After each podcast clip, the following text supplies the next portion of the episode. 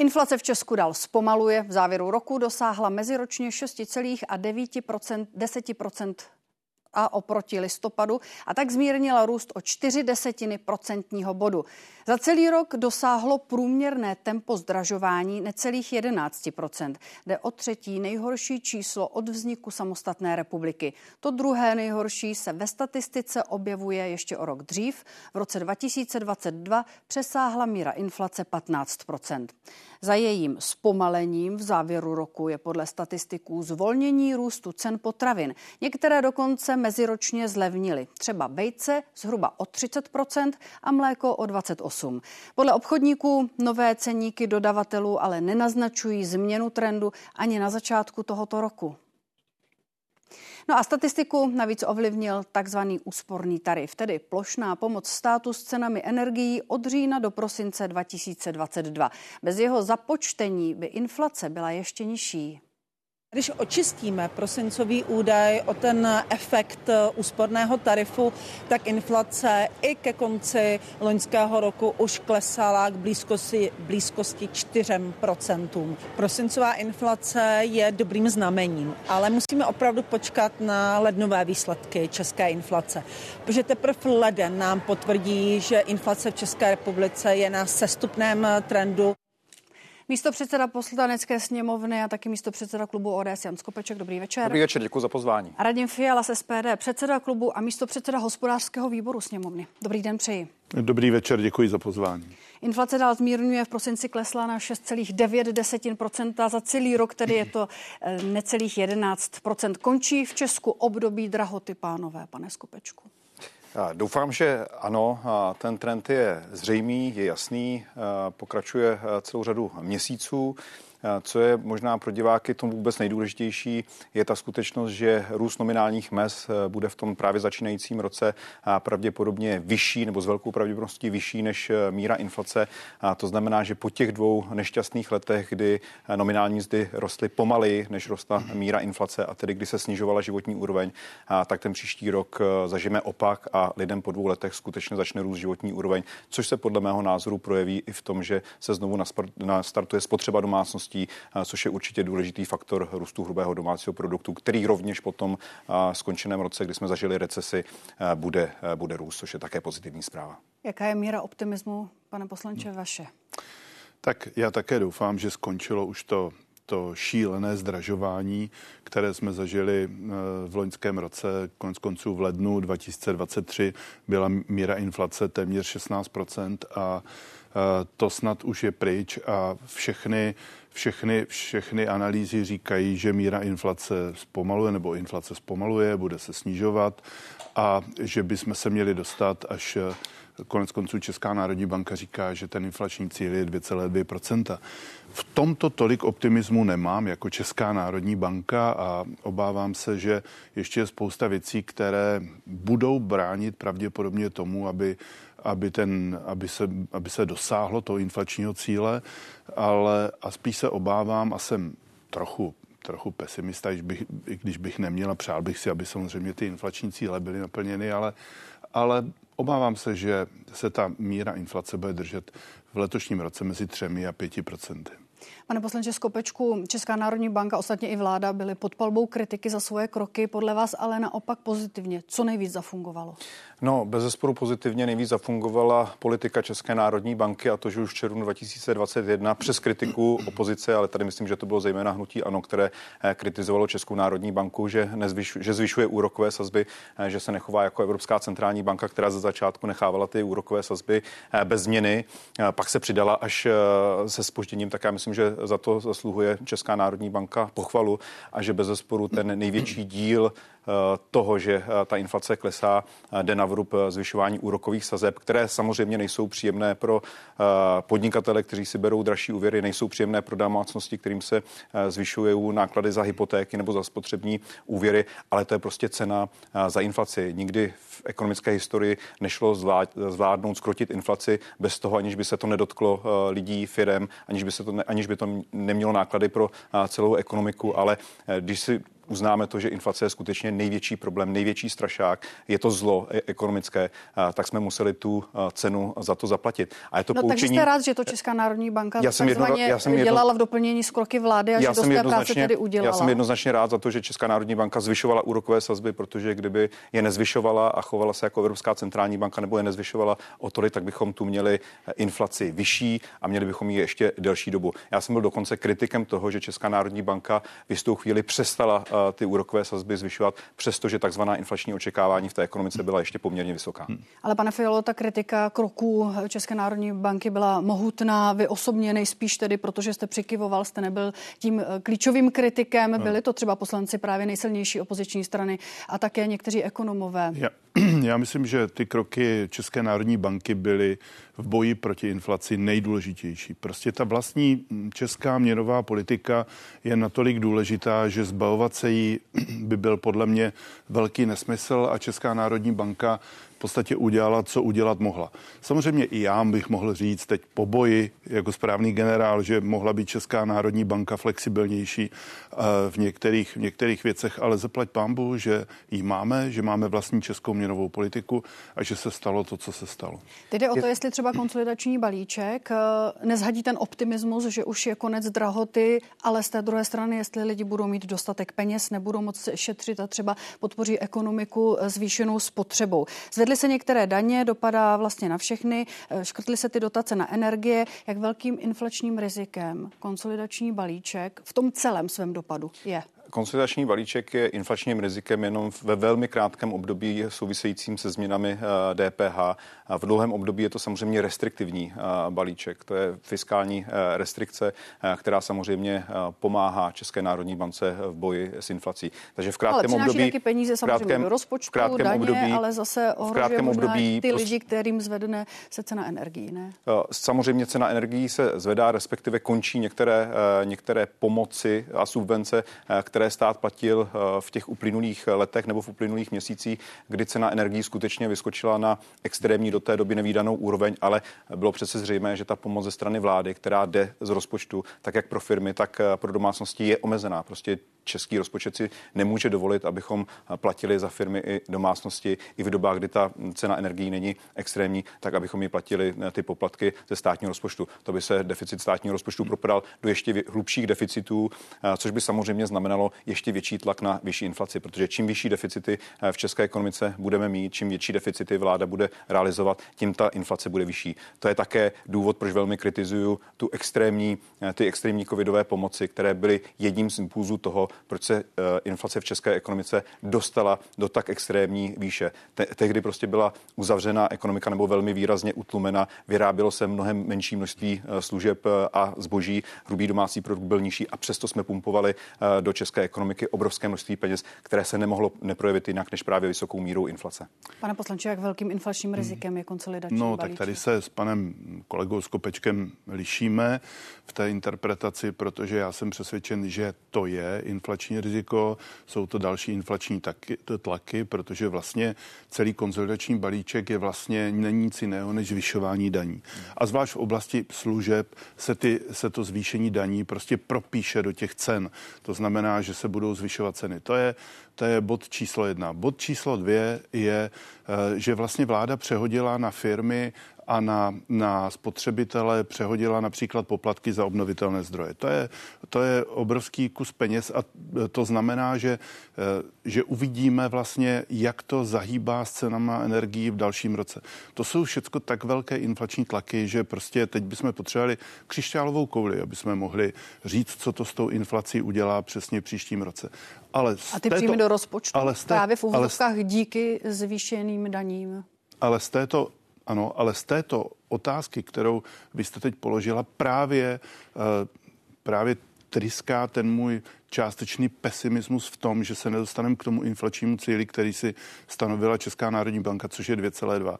Ale, ale že to bude prostě o něco později a že se to bude pohybovat mezi 3 až 5 procenty. Já si myslím, že, eh, že co se týče těch příjmů státního rozpočtu, samozřejmě inflace vyhovuje této vládě, protože má zvýšené příjmy do státního rozpočtu a, a uh, já, já jsem přesvědčen, že že třeba podíl na boji proti inflaci u této vlády byl naprosto minimální, že tu hlavní úlohu sehrála Česká národní banka. Ale, ale z toho důvodu říkám, že, že prostě jsem velmi opatrný v těch, eh, v té, v těch forecastech a, a myslím si, že se budeme pohybovat mezi 3 až 5% v letošním roce. Tak eh, jedna věc, eh, chtěl bych eh, říct, že není pravda to, že konsolidační balíček je jenom o zvyšování daní. To skutečně není zvyšování daní, ze kterého já taky neměl žádnou radost a nemám radost a raději bych viděl konsolidační balíček více na straně výdajů, na straně úspor.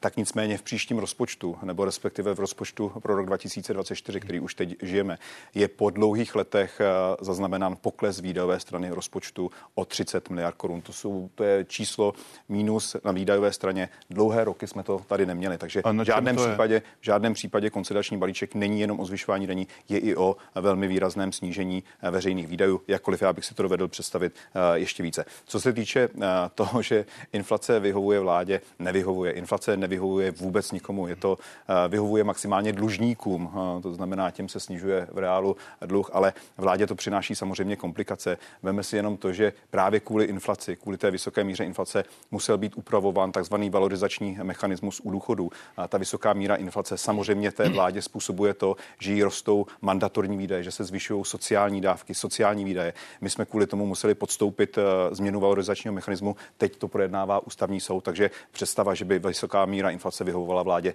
není pravda. To Sice zvyšuje příjmy, ale, ale, zároveň, příjmy. ale zároveň přináší velmi vysoký nárůst eh, výdajů, zejména toho sociálního charakteru, které jsou na inflaci navázány. Vys eh, ta potřebná změna důchodového valorizace. Já jsem chtěl ještě k těm výdajům, co tady komentuje pan kolega, eh, ty výdaje těch 30 miliard, to jsou právě ty poplatky za obnovitelné zdroje, které vláda řekla, my to platit nebudeme, zaplatě to vy, firmy a zaplatě to vy, občané.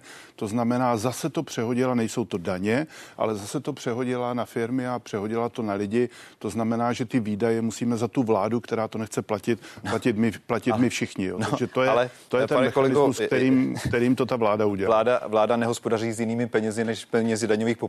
To Pojďme znamená domácností, firm, které nejdřív musí vybrat od nich a, a, a teprve poté přerozdělit. Takže představa, že vláda by eh, poplatky za obnovitelné zdroje a, a další věci eh, platila a neplatili by to občané a firmy, to je přece logický nesmysl. Jo. Se všemi penězi, tak se kterými vláda, kolego... se všemi penězi, nechte mě domluvit, se kterými vláda hospodaří, to jsou peníze daňových poplatníků, které nejdříve musela řeknu... od těch eh, firm vybrat. A je také pravdou, že poplatky za obnovitelné zdroje samozřejmě domácnosti i firmy platili před energetickou krizí. Teď se to vrací proto, protože cena silové energie eh, klesá, čili tam bude ten protisměrný pohyb, cena energií půjde dolů, poplatky bohužel nahoru. Já nejsem příznivcem eh, zelené energetické politiky, kterou si zvolila Evropská hmm. unie a kterou my musíme nějakým způsobem přebírat. Považuji to za hloupost, za hloupost. Pane poslanče, my jenom nepřebíráme, ale proto, abychom nezabrušovali tady příliš tedy do protože toho jsme průmyslovou ekonomikou, tak nám vysoké ceny energií samozřejmě v konkurenceschopnosti schopnosti nepřidávají. Ale když už jsme se proto rozhodli, tak to prostě musí jenom jednu větu, jenom jednu větu. Například v Německu to udělali tak, že Bundestag schválil zákon, že veškeré poplatky za obnovitelné energie nese stát. Jo, tom, to, čemu vy říkáte logický nesmysl, tak to je v Německu běžná praxe. No tak v Německu, a mělo by Německu zafungovala takzvaná rozpočtová Fialo. ústavní brzda. Máme tam dneska velmi výrazné politické, Můžeme se politické, politické demonstrace. A i, a i německá vláda, i německá vláda musela vzít zpátečku ve chvíli, kdy ohlásila velmi vysoké subvence a dotace podnikatelskému sektoru, a tak ústavní soud to v úvozovkách zamázl. A dneska vidíme, Skopečku, že, že v Německu jsou, jsou politické To zmínil vy sám, to je jednání o nižší valorizaci u mhm. ústavního soudu. Je připravena koalice na to, že ji ústavní soud zruší? Co se bude dít? Tak, Máte eh, plán B? Budete dopočítávat tu výši nechci, důchodu podle původní úpravy? Nechci, Máte plán B? Nechci předjímat, nechci předjímat rozhodnutí ústavního soudu. Prostě ústavní soud nějak rozhodne. Já pevně věřím a já nejsem ústavní právník, čili já nechci posuzovat uh, tu legislativní formu toho, jak to bylo připraveno a jak to bylo schváleno. To musí skutečně právníci na to. Uh, já expert nejsem. Nicméně to, že uh, bylo potřeba zatáhnout za záchranou brzdu, protože s tak velkou mírou inflace na to zkrátka nebyl konstruovaný valorizační mechanismus důchodů, to by znamenalo, že by se penzijní systém propadal do velmi vážných, velmi hlubokých deficitů a znamenalo by to ohrožení výplaty důchodců pro pro budoucí, budoucí seniory, tak ta vláda prostě něco udělat musela. Jestli to, jak to vyhodnotí ústavní soud, to nevím, nechme, nechme ústavní soud rozhodnout. Samozřejmě, že jak ústavní soud rozhodne, tak takové rozhodnutí bude vláda respektovat. Žijeme prostě v právním, v právním, v právní zemi. Co já považuji ale za neštěstí je, že se z ústavního soudu stává třetí komora Českého parlamentu. Nejde jenom o důchody, z opozice slyšíme, Počkejte, že, že není schopna prostě akceptovat to, že je v současné poslanecké sněmovně nějaká vládní většina a začíná to být jak na běžícím páse, že když opozice prohraje politické téma v hospodářsko-politické rovině, tak není schopna tu porážku zkousnout a, a, a přenáší, přenáší, spor, přenáší spor k ústavnímu soudu. Nepovažuji to za úplně šťastnou, šťastný způsob toho, jak v České republice děláme politiku. Já to také. Taky máte právo na svůj názor. Ano, já to také nepovažuji za nejšťastnější způsob, ale když vy porušujete zákony a, a prostě dostáváte se do rozporu s ústavou České republiky, ne.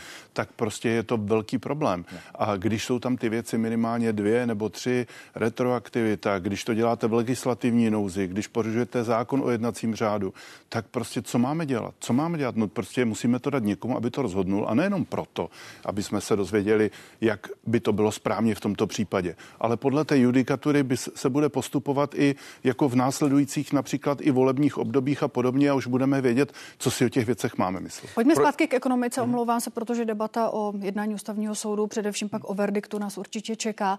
Teď jenom z hlediska a v reakci na ta nová čísla, ať už je to inflace nebo odhady růstu ekonomiky, jaký podpořit, pane Fialo?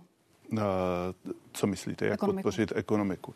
No tak eh, samozřejmě eh, je to, je to samozřejmě na vládě podpořit ekonomiku. Já, já si myslím, že prostě čím míň jí budeme klást eh, různé klacky pod nohy, jako například zvyšování daní a podobné věci, tak tím ta ekonomika se dostane dřív jako do nějaké, eh, prostě nakopne se ten motor a, a, a pojede. Ale teďka, když, když to vidíte, tak i eh, veškeré instituce jsou velmi pesimistické v odhadu růstu ekonomiky, v růstu HDP a podobně.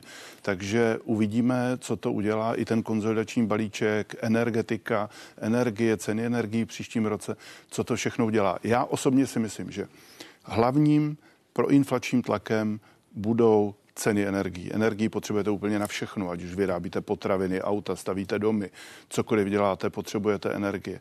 A pokud, pokud my prostě, a tato vláda to asi neudělá, nezastropujeme ty energie u výrobců a nebudeme to prodávat českým firmám, českým občanům v takzvaném sociálním tarifu, eh, bude to problém. Tímto bychom se posunuli v ekonomice daleko dál určitě. Pane Skobečku, jak tomu přidám ještě jednu otázku, protože podle ministra financí už žádné výrazné reformy od této vlády čekat nemáme. Co čekat máme? Tak eh, já myslím, že slovo reforma se v České republice trošku eh, vyčerpalo a že tím nadužíváním ztratilo svůj eh, původní význam. Ale já ho taky nechci nadužívat. Třeba to, co čekáme v souvislosti se změnami penzijního systému, ehm, takové to navázání věku odchodu do důchodu na délku, na průměrnou délku dožití, to jsou určitě správné věci, které prodlužují udržitelnost penzijního systému, ale já jako ekonom bych je také nenazval reformou s velkým R, spíše výraznými, potřebnými a zaplať pámbu touto vládou vládou realizovanými parametrickými změnami, eh, které pomohou. Jestli bych se mohl vyjádřit k té eh, vaší otázce, jak eh, pomoci české ekonomice, tak je potřeba si přiznat, že česká ekonomika má své strukturální problémy. My jsme jedna z posledních ekonomik, která nepřekonovala covidovou úroveň. Z každé krize se zvedáme velmi pomalu, ale k tomu je potřeba snížit deregulace ekonomiky, deregulovat, eh, zrušit eh, dotační socialismus, eh, řešit ceny energií, protože jsme průmyslovou ekonomikou. Zdá se z posledních dnů a týdnů, že největším problémem české ekonomiky je, že nemáme euro, které by nás nakoplo. Není to pravda. Máme řadu strukturálních potíží, zejména v těch regulacích, dotacích a, a v cenách energií. Česká měna není žádnou brzdou české ekonomiky. Pan poslanec Fiala ohledně eura ano, a souhlasí, souhlasí, ale já se s váma musím rozloučit. Tak Končí to tímto smírem. Děkuji, že jste přišli do události Děkujeme za pozvání. A Jan Skopeček, ODS, Radim Fiala, SPD, nashledanou. Děkujeme, hezký večer. My se totiž teď podíváme na mzdy. Obecně v Česku rostou, tedy alespoň v číselném vyjádření. Ve třetím čtvrtletí loňského roku, eh, novější čísla totiž zatím nejsou k dispozici, stoupl průměrný hrubý výdělek meziročně o víc než 7%, téměř na 43 tisíc korun. Platí ale, že dvě třetiny zaměstnanců na tuto hodnotu nedosáhnou. Po započtení inflace se ale reálná mzda Čechů znovu snížila, a to o necelé procento. Lidé si tedy za své peníze mohli koupit méně zboží a služeb než před rokem. Měsíční výdělky se pak často výrazně liší i napříč kraji. Nejvyšší jsou už tradičně v Praze a ve středočeském kraji. Naopak nejmenší výplatu průměrně berou zaměstnanci v Karlovarském kraji. Řada firm v loňském roce přidávala navýšit mzdy o celou míru inflace, se jim ale většinou nepodařilo. No a situace se už ale uklidňuje a tlaky na růst cen letos podle analytiků zřejmě nebudou tak velké. Já si myslím, že se dočkáme příjemnějšího překvapení, než si třeba v tuto chvíli myslí trh. Centrální banka, stejně jako trh, se obává takového toho tradičního lednového přeceňování zboží. Podle mého názoru po třech letech, kdy nám tady klesají malobchodní tržby, ten prostor k tomu, aby obchodníci přehodnocovali, přeceňovali směrem nahoru je velmi, velmi omezený. A velkou naději už nám v tom vlastně dávala ta listopadová a prosincová čísla, jak bylo vidět třeba na cenách potravin, dokonce klesaly, i když se mohutně diskutovalo o tom, jestli by neměli o 10% zdražit. Martin Buchtík, ředitel agenturistem. Dobrý večer. Dobrý večer. Jak moc Česko za poslední roky schudlo? No, schudlo skoro asi pravděpodobně nejvíc uh, v, těch, uh, v té novodobé historii Česká, ale ty dopady jsou velmi různé na různé skupiny obyvatel. Ano, přesně tak. Eh, ono to je velmi citlivé vlastně lidi rozdělovat, ale dá se alespoň říct, jaké jsou ty klíčové linie. Jestli spíš horší příkopy jsou mezi regiony nebo mezi věkovými skupinami nebo mezi lidmi s různým typem vzdělání, prací? Ty Rozdíly jsou mezi lidmi, kteří už dlouhodobě měli nějaké problémy ekonomické, nebo ta jejich situace nebyla úplně růžová i třeba v roce 2019-2020, tak tam se ty problémy dále prohlubují a jsou opravdu významné a e, je to teda tahle linie klasická. Z toho zaměstnaneckého hlediska jde o to, jestli máte spíš expertní profesi žádanou, e, můžete pracovat v nadnárodních firmách, kde třeba i ten plat se vlastně neodvíjí od situace v České republice, ale od nějaké jako širšího regionu nebo globální, globální situace, e, a nebo v jakém oboru pracujete. Je to tak, že třeba v elektrárenství a plynárenství došlo k nárůstu um, reálných mest, naopak třeba v kultuře nebo v rekreaci, eh, v té, té oblasti rekreace nebo v sociálních službách dochází k eh, výraznějšímu poklesu než jinde. Jak to lidé vnímají, co vlastně říkají vaše data, když eh, sledujete směřování vývoje v České republice, jestli správným nebo nesprávným směrem už od toho roku 1999? Když se podíváme, tu časovou řadu máme i dál, ta červená čára ukazuje procento lidí, kteří si myslí, že se situace v České republice vyvíjí špatným směrem a to už prostě přes dva roky je nad 50%. Eh, to je velmi negativní a vlastně to ukazuje na dlouhodobou, nejdřív na nějaký šok, který byl i způsobený částečně covidem, potom ruskou agresí na Ukrajině, ale teď ta situace už přetrvává dlouho a vlastně se dostává do nějaké fáze frustrace dlouhodobé a rezignace na to, co vlastně bude. Na druhou stranu eh, česká veřejnost obecně v těch datech vidíme, že sice teďkom pořád ještě chudneme a máme se, i když ne tak rychle, ale máme se ne moc dobře v poměru s tím, co bylo třeba před třema, čtyřma rokama, ale že ta situace už bude o něco lepší. Což tady také můžeme vlastně okomentovat na tom grafu, jak domácnosti vychází s příjmem a uh, uvidíme vlastně, jak reálně tedy uh, tato tvrdá data jdou do souvislosti s nějakým sentimentem společnosti, mm-hmm. který převažuje. Tady to je velmi zajímavé, protože tady ten uh, graf máme od roku 1990 a jde vlastně o to, jak ti lidé vnímají svoji situaci subjektivně. A vidíte, že až do roku asi 2013 zhruba 35 až 40% domácností říkalo, že dobře vychází s příjmem a pak tam bylo sedm let ekonomické uh, prosperity vlastně i celé země a dostali jsme se někam na 60% a teď jsme zpátky na 50%. Čili Z dlouhodobého horizontu, řekněme těch 30 let, je ta situace v tuhle chvíli relativně dobrá. Nicméně pořád je tady při nejmenším milion lidí, kteří při, eh, před čtyřma rokama říkali, že vychází s příjmem v pohodě a teďkom už ne. A co je ještě varovnější, my vidíme, že v hlubokých ekonomických problémech je teďkom zhruba 8% eh, domácností a před třema, čtyřma rokama to byly 4%. Čili ten por, počet lidí, kteří mají opravdu vážné ekonomické problémy, se zdvojnásobil. A jak se ta nálada lidí a vůbec česká společnost proměňuje? A ta se proměňuje nejenom tou ekonomickou situací, je to mnoho nejistot. Ostatně moderní společnost je společnost neustálých krizí. A kdybychom je neměli, tak si je musíme vymýšlet. Možná je ale lepší si je vymýšlet, než v nich opravdu žít. A e, v tenhle okamžik je to tak, že ta nálada když se podíváme na posledních zase 30 let, tak uh, měli jsme tři takové okamžiky, rok 97 a 98, 2011 až 13 a teď poslední dva roky, kde je opravdu špatná. A promítá se i potom do toho, že lidé třeba říkají, že nepůjdou k volbám, že vlastně rezignují na to veřejné dění, uh, domácnosti víc spoří, čili nepomáhají té ekonomice, chovají se vlastně jako logicky se jich v té nejisté situaci a spíš se i horší ta nálada z, i z hlediska nějaké třeba řekněme politické kultury, což je ale spíš dlouhodobější jev, než že bychom se bavili o posledních několika měsících. Sociolog Martin Buchtík, děkuji, že jste přišel. Hezký večer. Děkuji za pozvání.